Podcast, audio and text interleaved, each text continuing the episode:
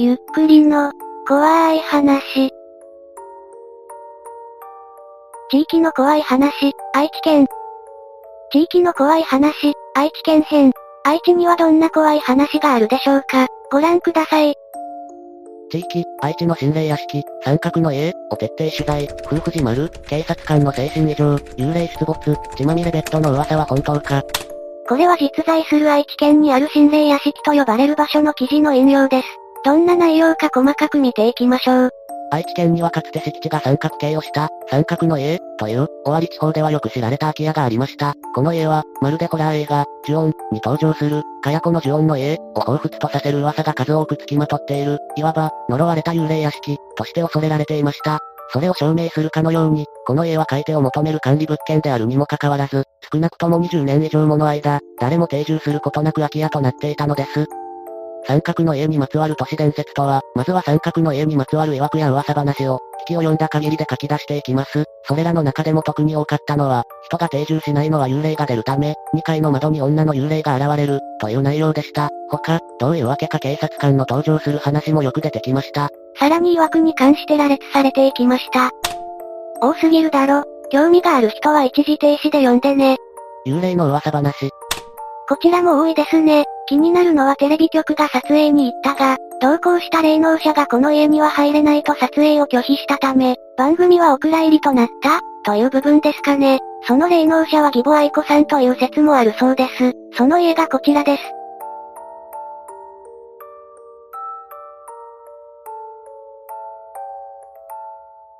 住人たちの反応は、ニュース、発端からして全然調べてないやんか。やっぱりダメだなとかな。どこにあるんだよ。自丸や真珠なら記録残るだろが、調べてから記事にしろ。あるいはとか噂とか、いい加減な記事だな。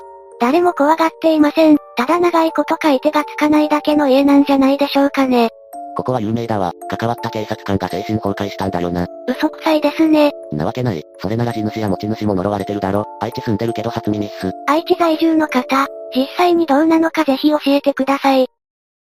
木造の借家。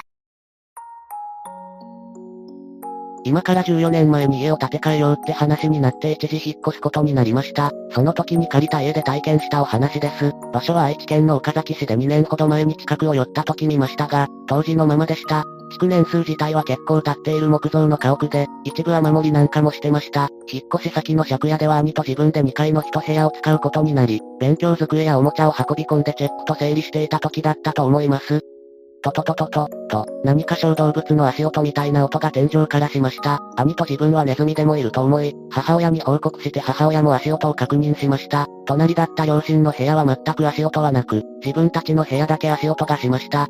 親が学校の事務員だったこともあり、後日学校で依頼してるプロの業者がサービスで天井にいる動物の駆除と対策をしてくれるということになりました。その業者の人も天井の足音を確認して、ああ、これは何かいますね、と言いました。そして、作業に取り掛かって天井を確認してもらうと業者の人は一言、あれ、何もいないと、動物の糞など、動物がいる痕跡が何もないと業者の人は言うのです。それでも何かが駆け抜けるような足音ははっきり聞こえ、みんな不思議に思ってました。結局謎のまま、また何か困ることがあったら呼んでくださいということに。それから半年ほどその家を借りて暮らしている間、不思議な足音は絶えることがありませんでした。家を借りている最中不思議なことがちょろっと起こったことも覚えています。我が家は両親祖父母に兄と自分の6人家族で、毎朝7時には皆起きてご飯を食べたりしているはずなのに朝の8時前になっても誰一人起きていなかったりとかが2回ほどありました。不思議っていうほどの不思議ではないですよね。後日、向かいのおばあさんが教えてくれました。この家を借りていく人はみんな以前より良くなって出ていく、と私たちが出た後もすぐに他の人が借りたらしく、車庫に車がありました。あれから14年経ちますが今でもあの足音が聞こえるか気になります。以上で終わりです。ちなみに当時は家族みんな健康で何かといいことが多かった記憶がある。きっとあの家には座敷わらしみたいなのがいたんじゃないかなと個人的には思っています。座敷わらし駆除しなくてよかったですね。ずっと住んでればいいのにもったいない。私なら住み続けますね。幸せを独り占めしようとしない人を呼ぶんだろ。そのわらし様は、幸せになったら、さらに上の幸せへの階段を登って、今までの場を次の人に明け渡す。え、私が強欲みたいに言うじゃないですか。パチンコ屋に並んでたら、俺が大学生の頃パチンコにハマってた。ある日新装開店の話を聞きつけ隣町までやってきた。いい台を取るためとはいえ朝の6時前に到着した。さすがに誰もいないだろうと思ったら、一人の男が立っていた。年は30前くらいで痩せ型で背の高い男だった。自分もその男の後ろに並ぶと、男は早いですねと話しかけてきた。その後も世間話をしながら時間をやり過ごすがあることに気づいた。新装開店なのに入り口には何の飾りもなく何より人が来ない。ここでいいんですかねと自分が言うと男はそれまでの優しい口調から強い口調に変わり、ここでいいんですよ、ここにいればいいんですよという。だからそのまま世間話を続けていた。それから30分もしないうちにドーン、ガチャン、ガチャンとものすごい音がした。どうやら店の裏側らしく急いで見に行く。最初は状況をつかめなかったが徐々に理解すると同時に血の気が引いた。なんと車が人の列に突っ込みあたりは血まみれ。そして店の入り口はやはり自分の並んでいたところではなく血まみれのその場所こそが入り口だったのだ。急いで一緒に並んでいた人に伝えようと戻ってみたが彼はもういなかった。彼は何だったのだろう。その人がいなければ正しい入り口に並びに行って事故に直面していたのでしょう。パチンコなんかしてんなってこと。未来の自分とかいうオチ。いい話だな。これはいい話、なのでしょうか。月宮駅。2、3日前くらいに、おそらくここの過去すれだと思うんだけれど、東海道線で夜行に乗っていたら、月宮って実際にはない駅を通り過ぎたってレスを読んだ気がしたんだけれど昨日、自分もその駅見たことを思い出した。2チャンネル名物、存在しない駅のお話です。うとうとと眠っていて、止まった駅でここはどこだろうって見えた駅名が確か、月宮、だった。自分は浜松の人間なんで静岡県になら土地勘があって知らない駅名に、やべ、愛知あたりまで乗り過ごしたって思って時計見たらまだ到着時刻よりだいぶ前で、安心してまた寝たんだけれどかなり大きな駅で、こんな大都市あったっけって思ったのを覚えている。で、今過去3スレくらい探したんだけれど、そのレス見当たらないのな。そっちの方がむしろオカルトかもしれん。そんな話あったか、夢じゃね。その話を読んだのも夢、その駅を見たのも夢、全部夢でしたってオチでしょうか。実際うとうと眠ってたんだろ。オカルトでもなんでもねえだろボケかす。この書き込み見て思い出した。東急東横線で代官山に着いた時、列車内から駅名の表示を見たら、ダイナマイトってなってた。縦書きの表示の方なんだけど、びっくりして、可能な限り、教師して確認したんだけど、それ以外に読めない、テレビなんかのいたずらだったの。1、2年くらい前の話。こっちの方が怖いかもしれませんね。まとめにもないのまとめサイトも見たけど題名からでは全部は検索し寄せないっす。本当にここでその書き込み見た人誰もいませんかね東京から下りの夜行で名古屋の辺の月宮って大きな街の駅に着いて、窓からは摩天楼級の大きなビルがいくつも見えて、周りの人はなぜか南メートルくらいで変に薄くて影みたいに見えたって感じの話でしたけれど、あと、月宮は徳島の地名にあるらしいけど関係はなさそう、とも、その話、確かに見た、と思ってググってみました。モレ様に感謝汁。この人が見つけてくれました。夜行列車に乗って東海道を走ってた時、うとうとしてたら電車が駅に着いて目が覚めたんだ。俺は窓辺の席、3時くらいだと思う。駅は名古屋駅のような感じだった。駅の表示を見ると駅名のところに、月の宮って書いてあるんだ。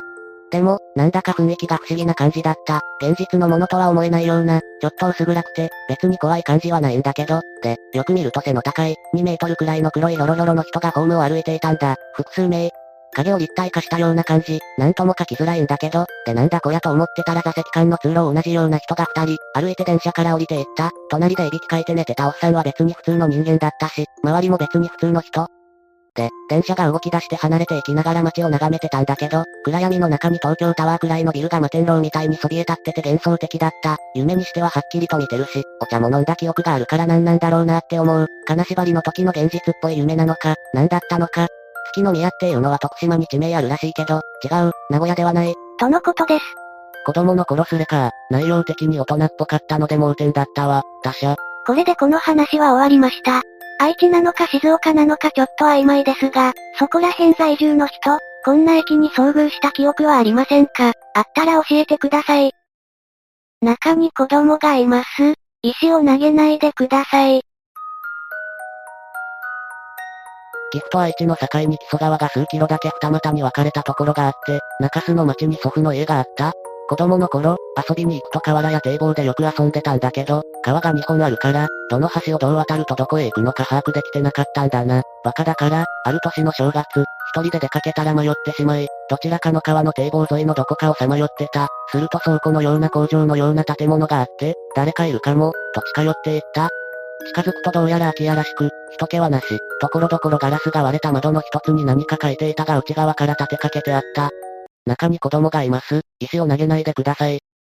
なんだかものすごいヤバい場所に来てしまった感じがして、慌てて引き返し、無我夢中で歩いているうちに見覚えのある公園に出て、超ほっとした。祖父ん家にたどり着いてすぐに、親や親戚に話したけど華麗にスルー、以来確かめたことないんだけど、あれは一体何だったんだ、と思い出した。山奥で泣くごめそ。あたりの人たちは知っている、触れてはいけない何か、だったのでしょうか。その板の文句はやばいですね。リアルに怖い。本気で叱られるとかじゃなくて、ぬるーなのかよ。昔の隔離施設、病院、跡地じゃね感染病とかの、だから地元の人も語りたがらないとか。子供、おそらく孤児院か障害者施設ではないかな。隔離施設ならそんな可愛らしい注意書きは立てないと思うよ。スルーされたのは地元民といざこざがあったから。孤児院とかの類だったのかな？ガキ心にも、石を投げないでください、ってのがすごく唐突で妙で怖かった。普通、人んちに石投げないからさ、高校の頃、ふと思い出して親に確かめようかと思ったんだけど、祖父んちを継いだおじ夫婦が家を勝手に借金の担保にしたとかで揉めてて、実家ネタ禁句だったんだよね。今はもう、今度帰省した時タイミング見て探ってみます。この人の書き込みはこれで終わっています。真相は何だったのか、場所的に結構特徴がありそうなので、地元の方はわかるのでしょうか？丸いのステア AUG。ホビーオフケースレでもよかったけど、ネタ的にはこっちだと思ったので一つ。ちなみにここはサバゲ中の恐怖体験を語れ、スレです。愛知県のとある中古ホビー店に、何度も買われては戻される丸いのステア AUG がある、プチカスタム品で、とても大きなライフルスコープが載せられているのが外観上の特徴。自分の馴染みの中古屋に並んでたのだが、ある時売れたらしく棚から消えていた。でも一週間と経たず、また同じ店の棚に収まっていた。店長と仲良しなので、なんとなく聞いたら、買ったその日から、家に変なものが出始めた、と購入者が怖がって返しに来たとか、お店はこういった客の一部に、中身の部品取りをこっそりしたり自分の銃の壊れたパーツと入れ替えたりする輩がいることを知っているので、その類かもと思ったが、その購入者は特にごねることもなく、二足三門の再買取りにさっさと応じて帰ったそうな、何を見たんだろうってかなり気になって、そのお客と話したそうだけど、言いたくない、の一点張り。お店が再び並べ始めたら、その1ヶ月後くらい、今年の4月頃に売れてた、また戻ってくるかな、と店長と密かに期待してたんだけど、結局7月中旬の現在までクレームも何もない。でも昨日の夜、フラット立ち寄った別系列の中古店で見かけちゃったんだよね。その AUG、手にとってはいないけど、多分間違いなく同じものもしできるなら、今度こそその元ユーザーに、何を見たの？と聞いてみたい。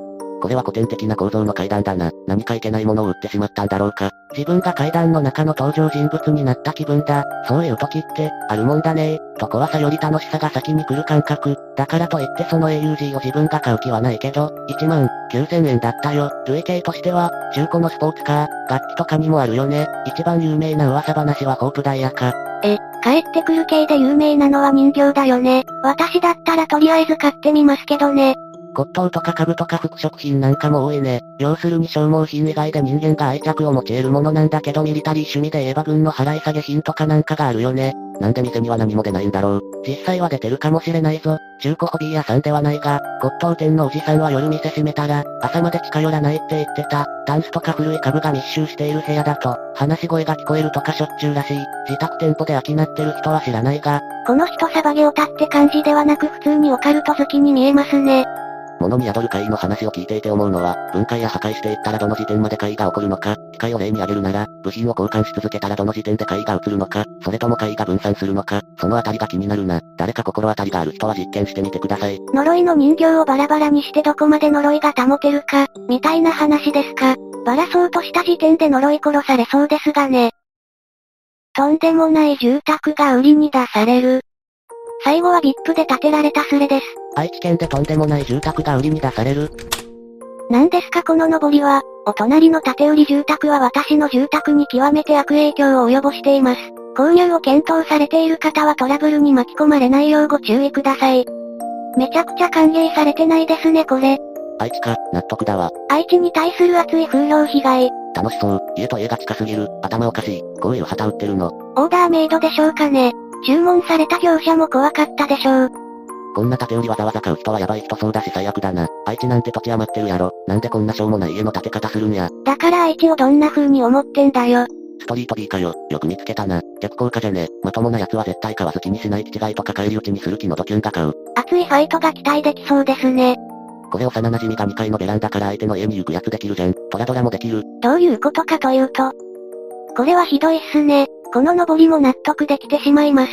洗濯物干せんし日は当たらんしこれはかわいそう。そもそもベランダが土地からはみ出てるように見えるが、何が問題なのかさっぱりわからん。都内なんてこんなん普通だろ。ベランダのある側には作らんだろ。なんで建てちゃったんだろ？駐車場にでもしとけばいいのに。業者からすれば近隣住民とのトラブルなんてどうでもいいんだろ。先に住んでる人間からすれば日当たりが悪くなって激怒するのは当然だよ。こんなご近所トラブル100%の物件誰も買わねえだろ。左の家ベランダつけるとこ間違ってない。もっと全体像ないの。それはちょっと思いますね。買ってから嫌がらせするんじゃなく買う前に教えてくれるとか全量すぎて涙が出る。それはここで落ちています。皆さんはこの問題どう思いますか？ベランダの向きがおかしい、家跡に建てた方がおかしいなどなど色々ありそうですね。いかがでしたか？最後の話は愛知では普通のことなのでしょうか？愛知在住の方教えてください。さすがにゴミゴミしている東京ですらあんなのはそうそうないはずです。ぜひ感想をお聞かせください。ご視聴くださりありがとうございました。また見てね。